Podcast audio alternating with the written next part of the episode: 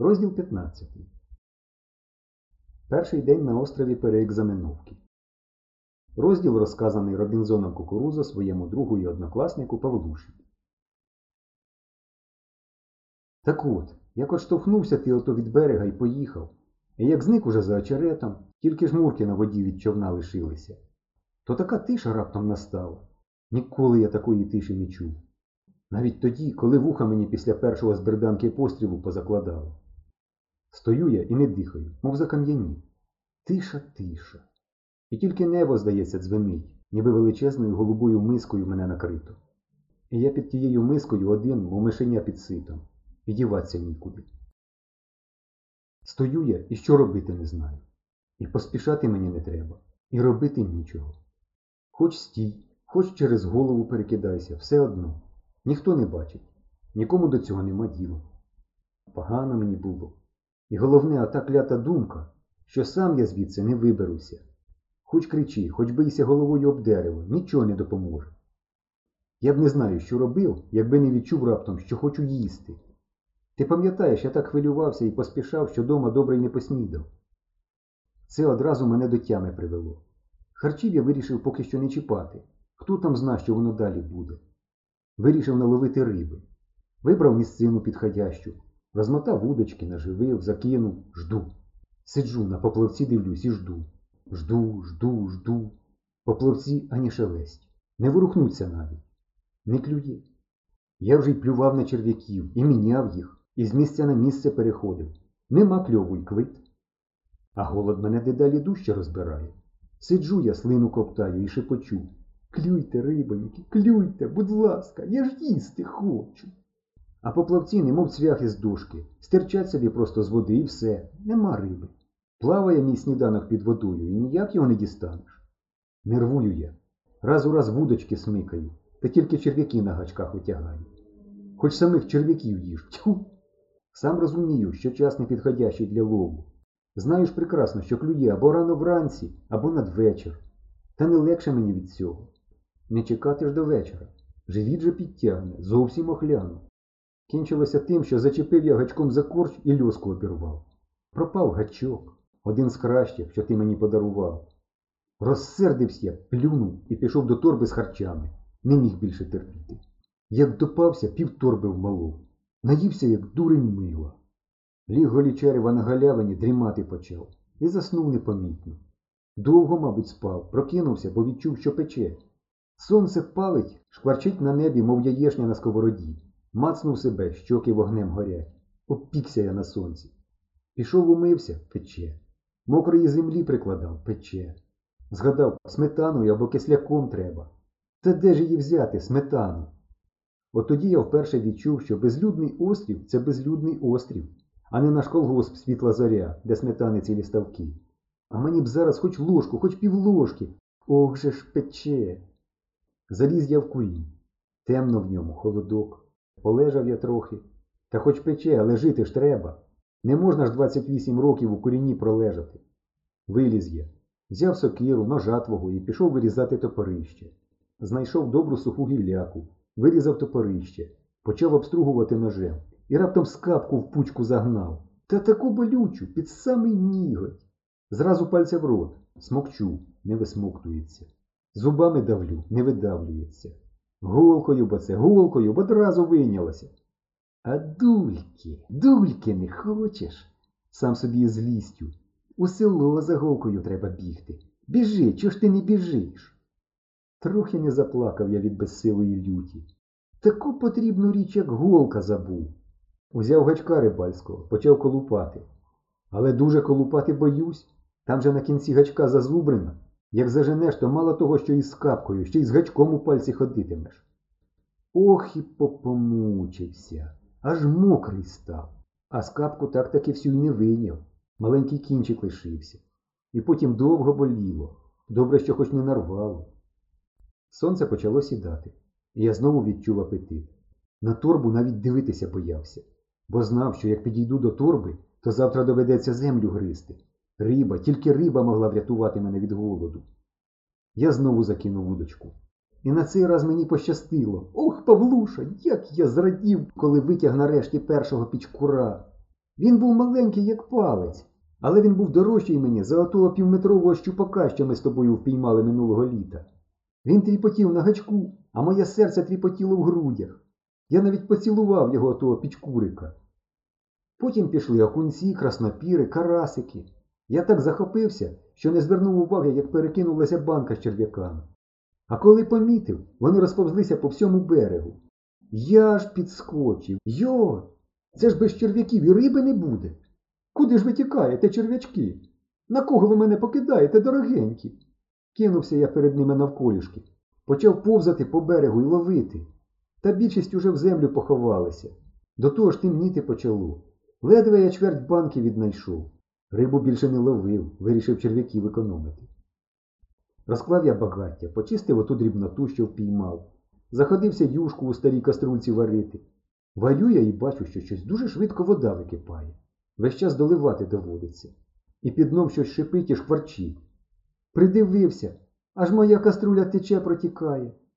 І як же я раніше не помітив, що там дірки? Мало не заплакав з горя. Що ж я тепер робитиму? У такій же каструлі тільки глину місити, а не юшку варити.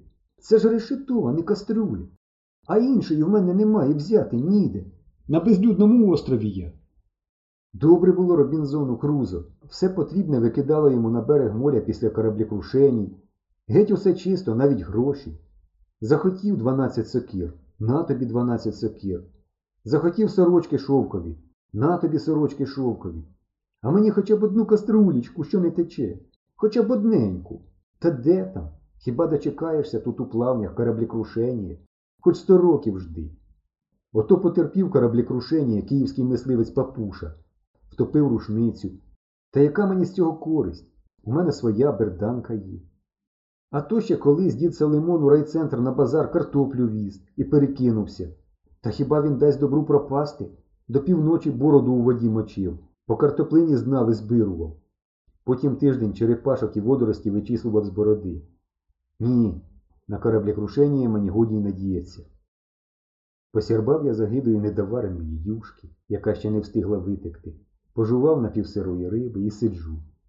Вже зовсім стемніло, і ніч кашкета свого мені на очі насунула. Навіть зорі на небі не видать, хмарно, тільки вуглинки в догорілому вогнищі жевріють. Ти ж знаєш, я не боягуз, але у животі холоне, і звідти в серце страх прокрадається, слизький і противний. Треба щось робити, бо зараз він усе серце огорне і нікуди не дінешся. Поліз у курінь, намацав ліхтарика, засвітив. Знайшов зошита свого з української мови. Ти ж знаєш, я і зошити, і граматику про дідове око взяв, буцімто у тітки вчитиму. Олівця відшукав у торбі. Тебе дивує, правда? Чи, бува, не уроки я вчити зібрався? Ні, щоб ти знав, Робінзон Кукуруза на острові щоденника писав. Записував усі події, які з ним траплялись. Що ж я, гірший за нього? Я теж, як і він, на острові, а на острові без щоденника не можна. Ну, підряд писати, ти ж знаєш, я не можу. Я тобі не письменник. Навіть більше, я по письму переекзаменовщик. Вирішив я коротенько записувати тільки факти, погані й хороші. Провів у зошиті посередині лінію, розділив таким чином аркуш на дві половини, ліву і праву. У лівій зверху написав пригоди. Це хороше. Це для мене, ти знаєш, взагалі у житті головне. Заради цього я й на острів висадився. Без пригод моє життя не життя, особливо на острові. У правій половині написав зверху неприємності. Що ж поробиш, як трапляються? Довго я думав, довго гриз олівця і нарешті написав. От що в мене вийшло. Пригоди. Наловив риби і з'їв. Неприємності. Обпікся на сонці. Загнав під ніготь скапку. Загубив гачка одного з кращих. З'їв півторби харчів. Втекли майже всі черв'яки. Протікає каструля, і я не знаю, в чому юшку варитиму, хоч у жмені вари. Як бачиш, пригод одна і та манюня, як отой пічкурик. А неприємностей аж шість, і всі здоровенні, як акули. Все оце я писав, ліктем притискаючи зошит до коліна і чвиркаючи собі над вухом ліхтариком, бо вогнище вже вдогоріло, а розпалювати знов мені не хотілося. Тільки не думай, ніби через те, що похмиз треба було йти у темнющі непривітні зарості.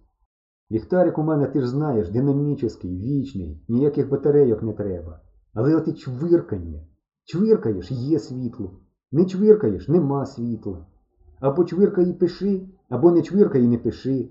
Я чвиркав. Півгодини після того мені у вусі гуло. І рука задерев'яніла, наче я ліктем об край столу стукнувся. Написав я і думав, що все, день скінчився і більше нічого не буде, ніяких подій. Спати мені не хочеться, вдень виспався. Вийшов я з курення, сів на березі, обхопивши руками коліна. І думки різні в голові снуються. Про село, про школу, про тебе. Що це ти зараз там поробляєш? Спиш уже, мабуть. Ліжок місяця за хмари виткнувся, мов шабля козацька. Висвітлив плесо срібним присмерком. Невидимі качки просвистіли, прошуміли крильми над головою і тихо. Вітру нема. І навіть завжди шурхотливі очерети мовчать, не шепочуться між собою. Я дивлюсь собі на воду і думаю. Аж раптом тінь упала на плесо. Довго-довго, бо якраз проти місяця. За очеретів виплив човен. Без згуку, без жодного плеску, як мара. І це було найстрашніше, мов у вісні. У човні на повний зріст стояв хтось високий і довгим веслом нечутно правив. Я закліпав очима. Чи не привиділось? Ні. Човен линув прямо до острова. Збільшувався, збільшувався, як на екрані в кіно. Попід самим берегом звернув і зник у прибережних кущах. Серце моє забухало в грудях, аж земля здригнулася. Хто то? Хто то вночі у плавнях? Водяник, відьмище, нечиста сила. Та що це є? Тож бо тільки старі баби неосвічені в них вірять. А я ж піонер, барабанщик у загоні. Я вірю в радіо, в телевізор, у космічні ракети. Ні, дурниці, не треба боятися. І враз я згадав гуньку, отого придуркуватого, несповна розуму, що два роки тому пропав, зник у плавнях. Гунька. А що як це гунька? Що як він теж, як і я, живе у плавнях на якомусь безлюдному острові? Гунька. Він же не сповна розуму, він же нічого не тямить. Він може побачити мене, подумати, що я якийсь злий дух, чого б це звичайний хлопець був уночі у плавнях, і задушить. Задушить і нічого йому не докажеш. Хоч кричи, хоч плач, хоч благай. Наче слимаки поповзли у мене по спині, холодні, слизькі й мокрі, і немов хто зашморк затягнув на шиї, здушило горло, дихнути важко. Я завмер, прислухаючись. Навіть серце, здалося, зупинилось, щоб я краще чув. З-за кущів долинув плюскіт, щось шубовснуло у воду, наче когось човна скинули. Може, то гунька привіз когось і втопив. Тепер моя черга. Я не міг більше сидіти на місці. Я схопився, ступив задерев'янілими ногами кілька кроків у темряву до куреня і раптом на когось наштовхнувся. Хтось величезний вхопив мене цупкими руками за плечі. Крик жаху застряв у мене в горлі, не вирвався. Я сіпнувся, брикнув ногами, впав. Хтось навалився на мене, дряпанув по обличчю і. Тут розповідь Робінзона кукуруза обривається, бо Павлуша в цьому місті ойкнув, перебив. І почалася розмова, якої читач не зрозуміє, доки не почує про те, що сталося того дня і тої ночі з Павлушею Завгороднім.